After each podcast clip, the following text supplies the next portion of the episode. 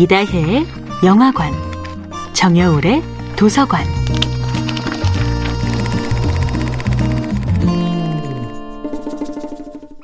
안녕하세요. 여러분과 아름답고 풍요로운 책 이야기를 나누고 있는 작가 정여울입니다.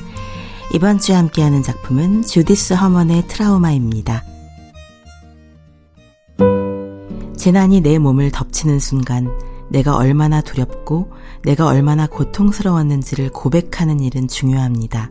아픔을 고백하고 공감해줄 사람이 있다면 고난의 바다를 향해 아주 멀리 항해한다 하더라도 다시 돌아와 마음의 닻을 내릴 수 있습니다. 바로 그런 공감의 파트너가 되거나 그런 공감의 대상을 상상하게 해주는 것이 치유자의 역할입니다.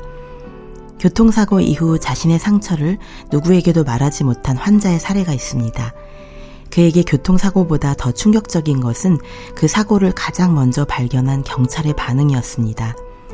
경찰은 제대로 확인도 해보지 않은 채 사고 뒷수습만 하려고 합니다. 여기 와보니 차가 뒤집혀져 있네. 부서진 조각들이나 주워야겠군. 그는 나는 살아있다고 외치고 싶었지만 너무 충격이 커서 목소리가 되어 입 밖으로 나오지 않았습니다.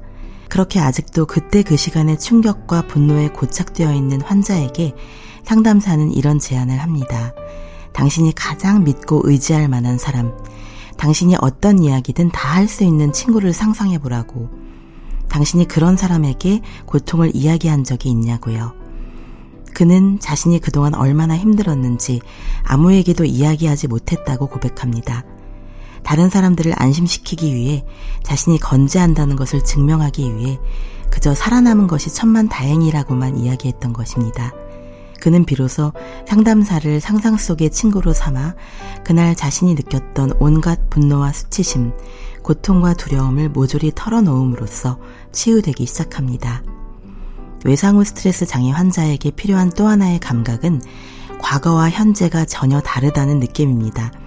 당신은 이제 그때 그 시절의 위험으로부터 자유롭다는 것. 그때 그 사건은 더 이상 현재의 사건이 아니라는 것을 일깨워주는 것이야말로 트라우마 치유의 매우 중요한 시작입니다. 예컨대 강간이나 폭행을 당할 때 아무것도 할 수 없었다는 사실 때문에 괴로워하는 환자들에게는 그때는 움직일 수 없었지만 지금은 스스로 움직일 수 있다는 사실을 일깨워주고 몸의 움직임 하나하나를 명징하게 느껴보는 것이야말로 효과적인 트라우마 치유가 될 수 있습니다.